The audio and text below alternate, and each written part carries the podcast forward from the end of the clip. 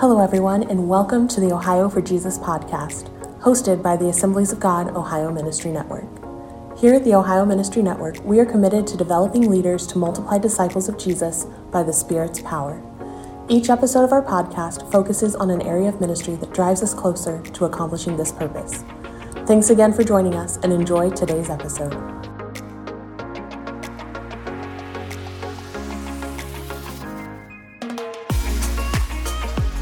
Breakout is Evangelizing the Nations from Your Front Door. Steve Brandon and panel, Kate Williams, Nicole Shaffey, and Andy Erickson.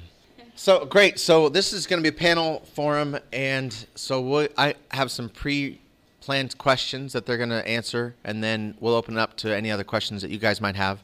We all serve with Chi Alpha, and so Chi Alpha is the Assembly of God outreach to colleges and universities in Ohio, but across the nation. And one of our main uh, desires and objectives is to reach internationals. They come here for an education. We pray that they leave here with Jesus as well, and they bring Jesus with them back to their own country, back to their own families, to their workplaces. Uh, it is a great way to do missions, and so we teach students. One of our main mantras that actually I think um, it was a BGMC has picked up on that every student prays, every student gives, every student goes, every student welcomes. And so praying should be obvious. Every student gives that we expect all of our students to give towards missions, towards missionaries, towards towards Jesus expansion, kingdom stuff. And so that's an expectation, anticipation.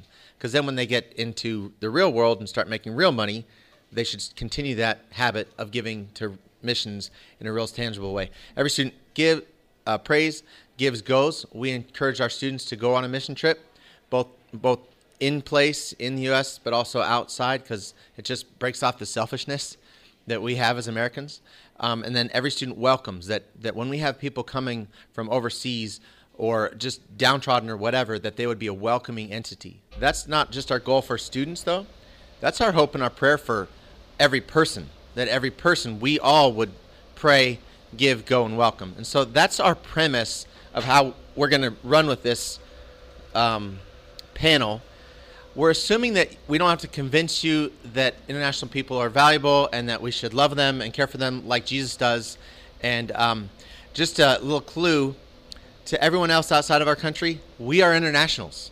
And so you are an international to the other 200 countries that are around the globe. And so, and I know that you can think of, well, I have emotions, I have feelings. That's exactly the same way with them. How easy is it? How often are you encountering internationals? Do you see them often? In rural areas, you probably don't see them as much. In the cities, you probably see them all the time. Immigrants, migrant workers, professionals, restaurant owners. And so we have them all around us, and it's just a matter of us introducing ourselves and connecting with them. So, first question What are some challenges that international families or individuals experience while living in the U.S.?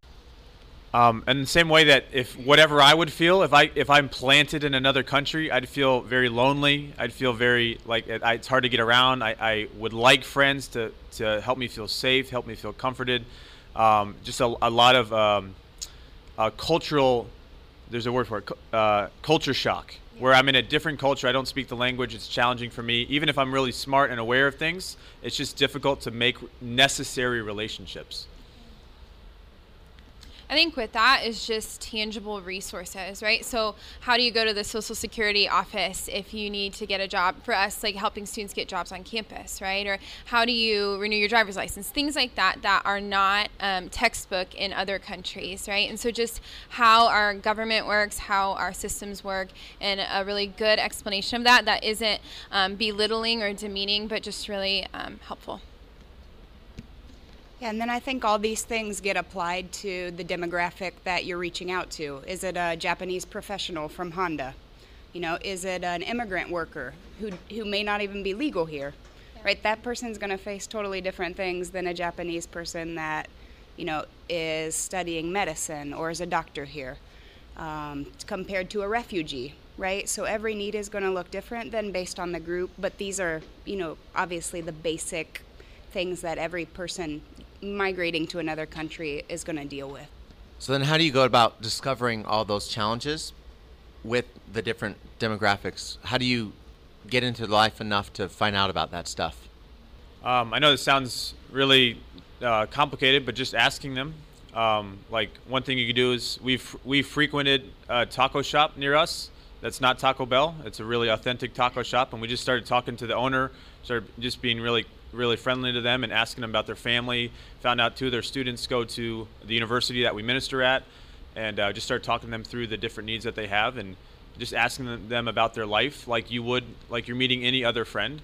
And that's been really successful to us. Honestly just thinking normal questions for uh, any other friend that i'm trying to meet and I think, like, with that, it's really founded in relationship. Like, if you think about um, maybe when you go to church on Sunday morning, right, and you're not doing well, but somebody asks you how you're doing, what's your typical response? Probably, good, how are you, right? And so, in the same way, our international friends probably um, may face the same thing and be even more guarded, realizing that there is a cultural barrier. And so I would say um, it took for a friend of mine from Saudi Arabia, it took a year um, for him to open up and actually say that he was not mentally doing well. There was a lot going on. And so just deep, deep rooted, authentic, two way relationship.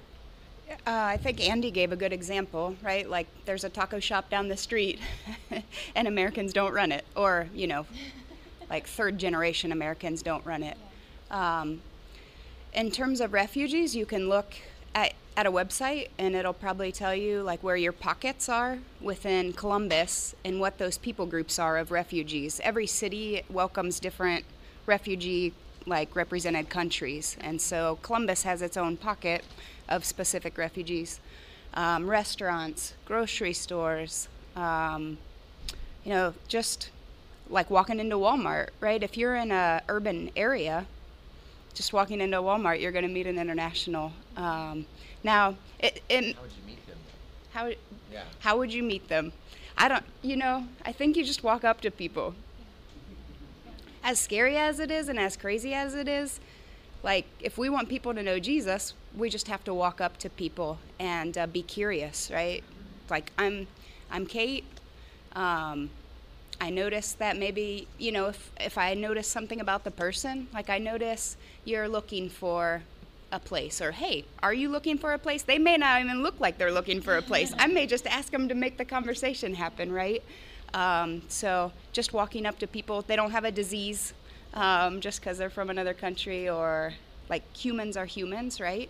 So the same way we would meet our neighbor, the same way we can welcome and meet an international person.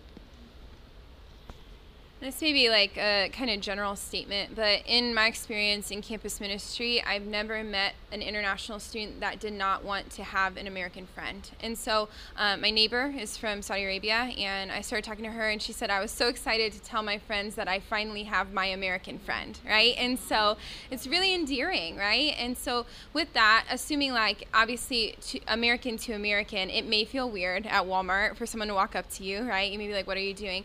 But in an international sense, it's different because I think that relationship is already desired most of the time on the other end. Um, I think places where it's kind of like a third place, so it's not your home, it's not necessarily their, their home, it's places like a coffee shop, places where there's a little bit of gathering.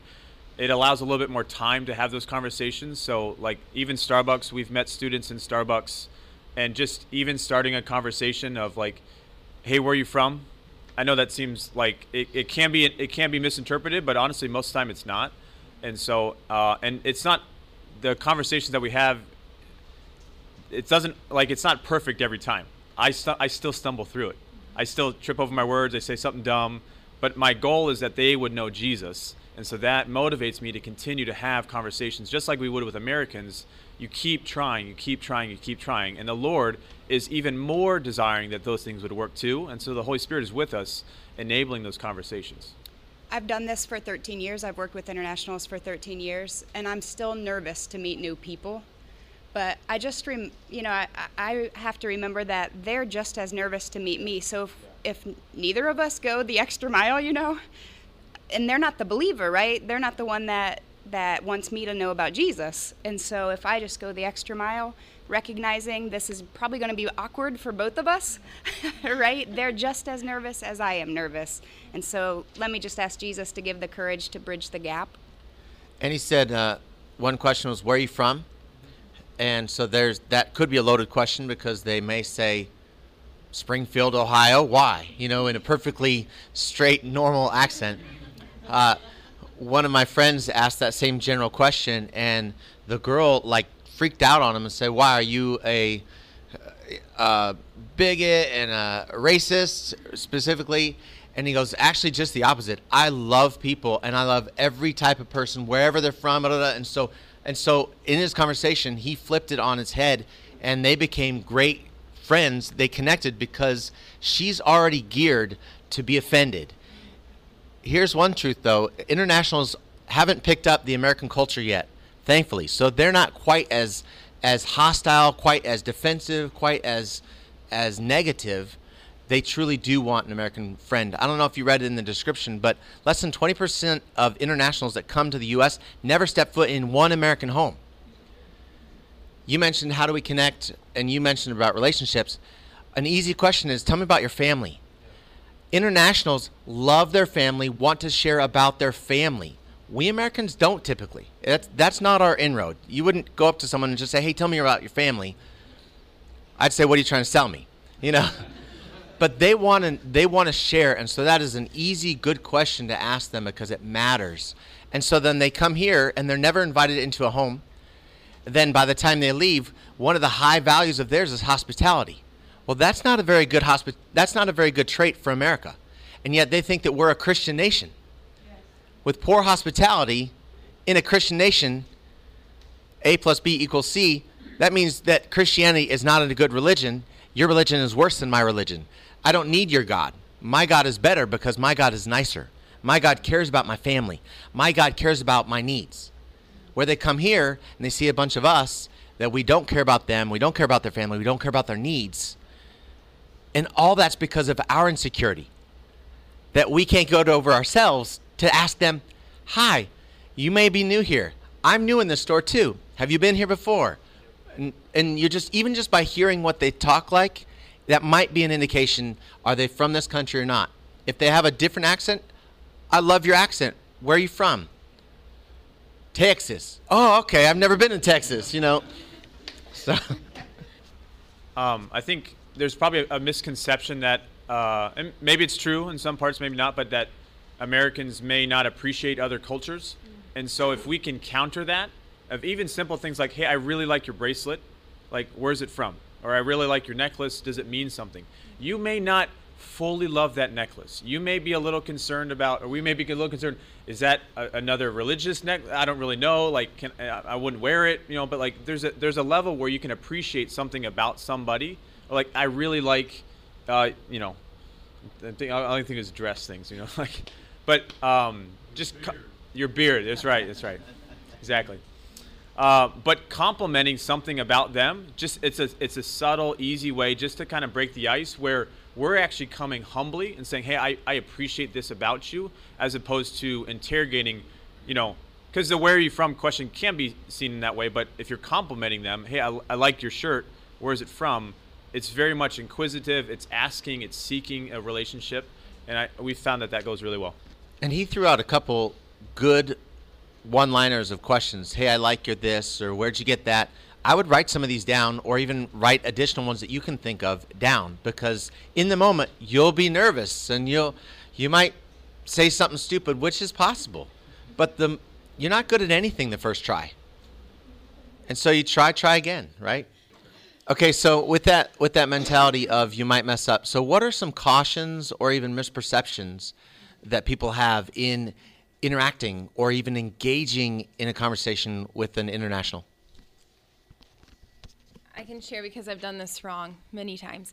Um, so I like think about um, how you voted in this past election, right?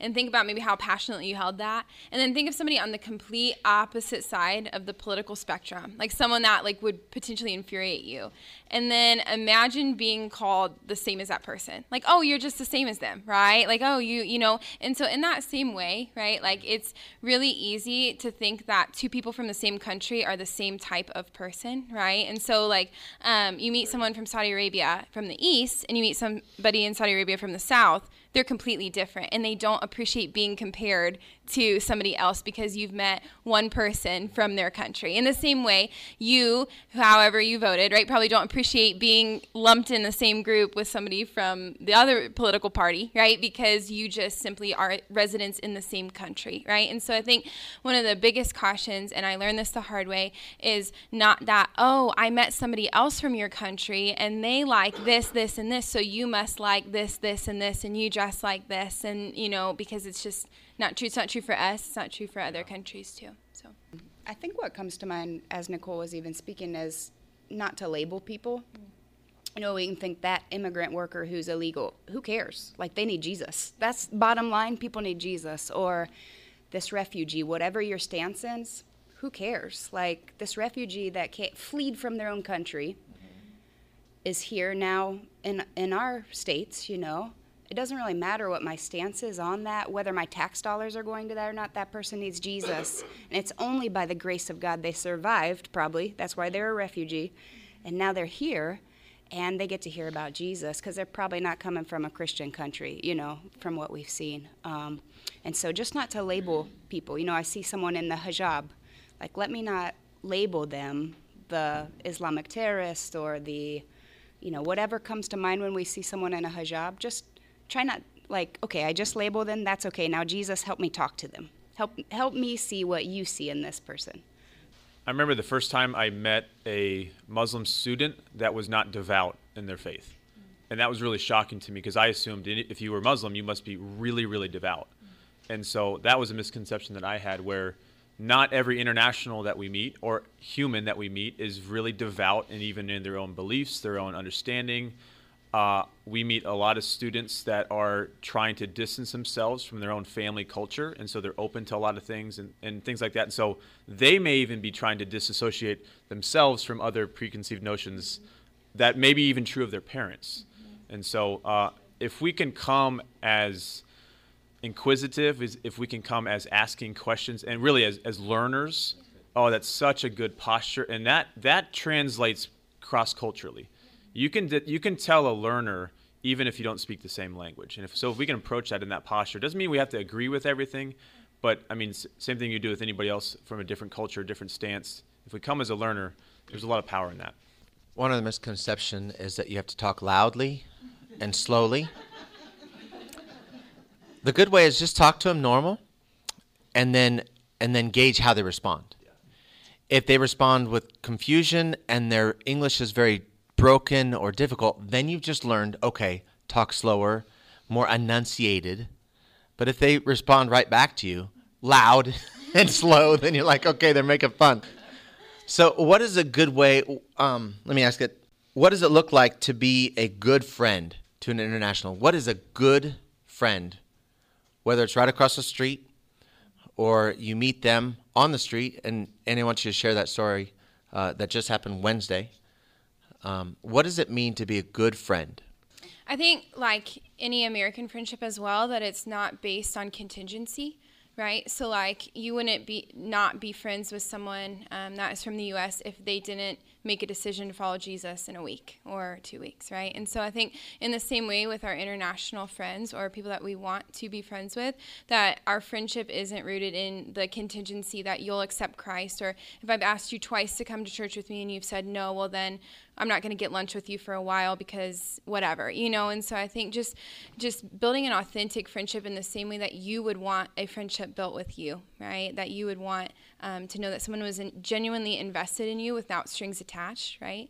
Um, because, like Steve has said, right, our international friends aren't dumb, and so in the same way, if you think you're pulling one over on them, how how demeaning does that feel when that's done to you, right? And so just treating them as you would want to be treated. So I did a little bit of research outside of my maybe my sweet spot with people that work with refugees and then people that work with um, Japanese professionals because of the car industry, and both of them both of them said being a friend is two sided. Um, so if I have a friendship, right, like say we're good friends, good friendship isn't me always giving something to you, like, oh, Bob, he needs a coat because he moved here in the winter, or oh, Bob, he, you know, like has has these needs and so let me just provide for all his needs but never give the opportunity to give back friendship's two-sided and so i think sometimes we get into a place where we can think this is the needy person.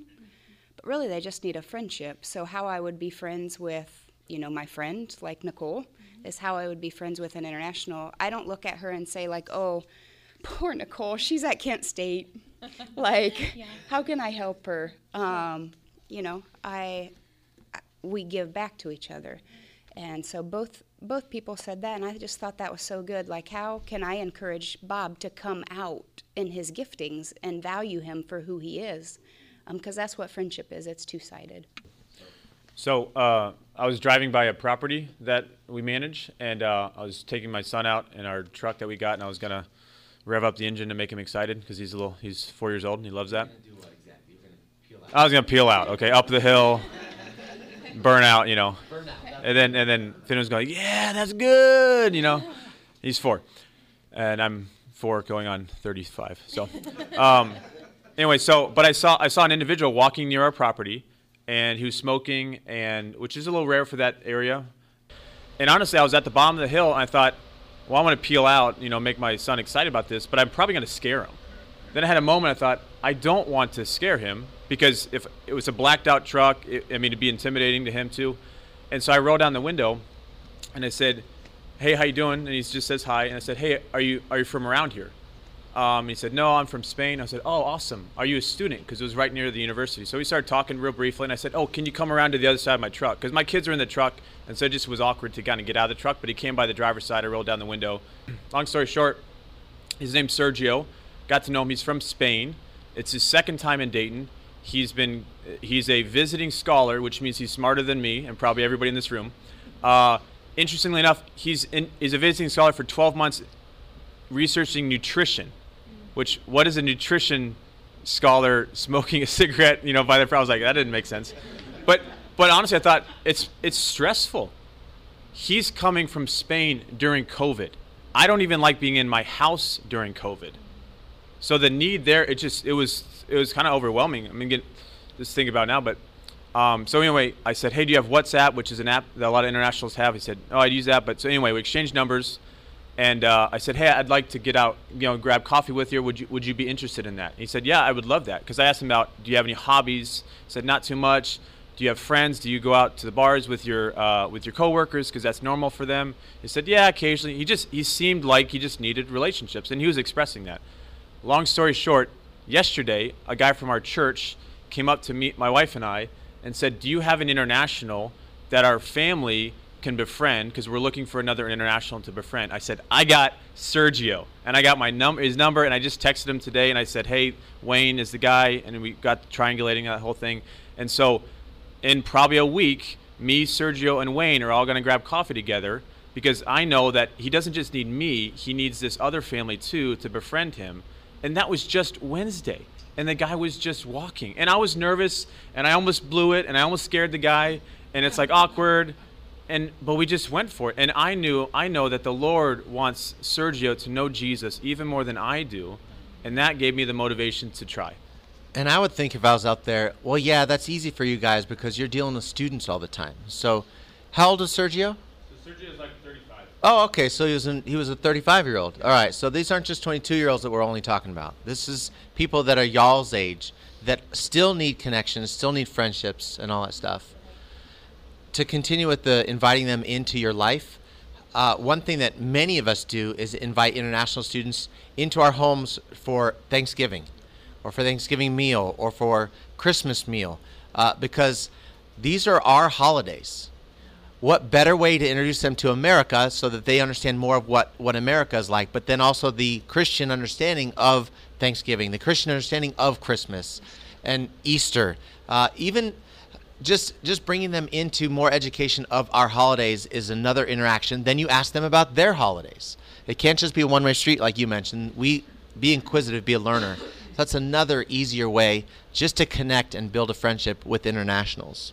Uh, my parents did this with some students uh, that I was in classes with, and it it forged an awesome friendship between us and the family. And um, but sometimes even Thanksgiving seems really intimidating. Like I have to I have to go from zero to sacrifice Thanksgiving. Like that seems really high. But everybody eats Sunday afternoon after church, whether that's in your home or restaurant. That is an easy third place. It's not your home. It's not their home. It's a safer spot. It's a limited time window. That would be a really easy starting point, even before the Thanksgiving, Christmas dinners, uh, just to invite somebody out. And they don't even have to go to church with you.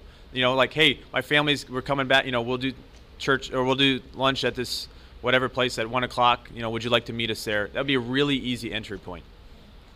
I thought of one other quick thing. I think in relationship, I think in any relationship, but especially with um, international friends, it's important to lay down our right to be offended, um, because things that we would look at as culturally taboo things to ask, right? Like, don't ask me about my income, don't ask me about my whatever, right? In in our culture, that we could take really easily to be offensive, um, that level of taboo understanding is not universal, right? In some ways, maybe, but not, um, and it's not rooted in that heart. I can guarantee you, um, like any question that I've ever been asked by an international that caught me off guard was rooted in a good heart, just to seek understanding. It was not asked out of a, a desire to offend, and so I think it's really important that um, if we if we realize that we're feeling offended, right, to just lay that down and say like, I'm going to choose not to be offended um, because I'm going to believe the best about your heart.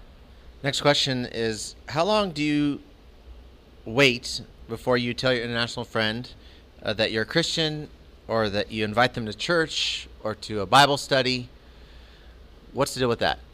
Sometimes it may seem easy for us because that's our job, that's what we get paid for. But uh, an easy way to say is is introducing the name of Jesus, and not that you're proclaiming it over them or praying it over them, but just saying, "I follow Jesus," or "I follow Jesus," and therefore, and because of that, I want to love people or I follow Jesus, if you're just even referencing that, they understand. Most internationals understand like um, religious figures. They understand that that there's. I mean, they're anticipating that there's Christianity in America, so that's not always weird or hostile to them. And so, but we do like to redefine Christianity for them. Maybe not that first conversation, but because I follow Jesus, we like to have people in our home. We like to you know get to know people, and so um, we don't shy away from it, but there tends to be, as you get more practice, uh, there you, the Holy Spirit helps us understand when is a natural point to kind of go deeper and deeper with those things. Good. And I do think there are a couple things that we do need to sacrifice at, at Jesus' feet. Uh, one of those is our false ownership of our own time and our own life and your own self importance versus opening up your life and inviting more people into it. Uh, we are so protective of my home life. Uh, this is where I sit to watch my football game. Don't mess with me. This is where I sit to watch March Madness. Well, another thing would be to invite someone into next year where you sit to watch March Madness. There, we just have such a protective stance of private time, personal time, and then this is now my ministry time. And if we can put those in the same bowl and just mix them up, then one, you'll experience so much more joy, so much more fun, because now your life is so enriched because you've released your hand, your, your strangle grip on this is my time. So I'm thinking about where are you right now um, with this because this could be a great talk and a great panel, but it may just stay here. And you may still go back and not interact with anybody. You may even know a person that lives three doors down that's an Israeli or is an Iranian or is uh, Chinese, or we have a ton of Turkish people that live right near us. So I'm not sure how much physics and stuff, but there's a difference between static friction and kinetic friction or, or moving friction. Are you familiar with this? Anyone takes physics at all? Nobody? Where you have like a, a, an incline or decline, there's a block on it, and you got to figure out how much force is required to push that thing down. Okay, so I'm talking to some of you guys. Just get moving. You just got to break that bond. There's it's it's a lot it takes a lot more force to get something started moving than it does to keep it moving. The reason these guys have a lot of stories and I have a lot of stories is because we're moving already. But we just like you can stop. We just like you can get nervous and just shut this whole thing down and then the next time you see someone on the side of the road smoking that's 35, you think, "Nah, or you think, might as well. Might as well. And let's see what God does. And so I really want to encourage you to break that static friction, that, that stopped friction, that thing that's just like holding you back. And I do want you to think, what would hold me back? When I, I, I legitimately am asking, when you leave here, are you going to be the same person or do you get to share your personality which is needed in the body of Christ, with someone else that maybe isn't in the body of Christ yet, that we need their personality too. Because now all these people that are coming into his kingdom are making his kingdom that much more enjoyable, that much more fruitful, that much more um, full, like our family and our body. Thanks so much for listening to this episode of the Ohio for Jesus podcast. Make sure to click subscribe so you can stay up to date on our latest episodes. And remember, Ohio for Jesus. All things are possible.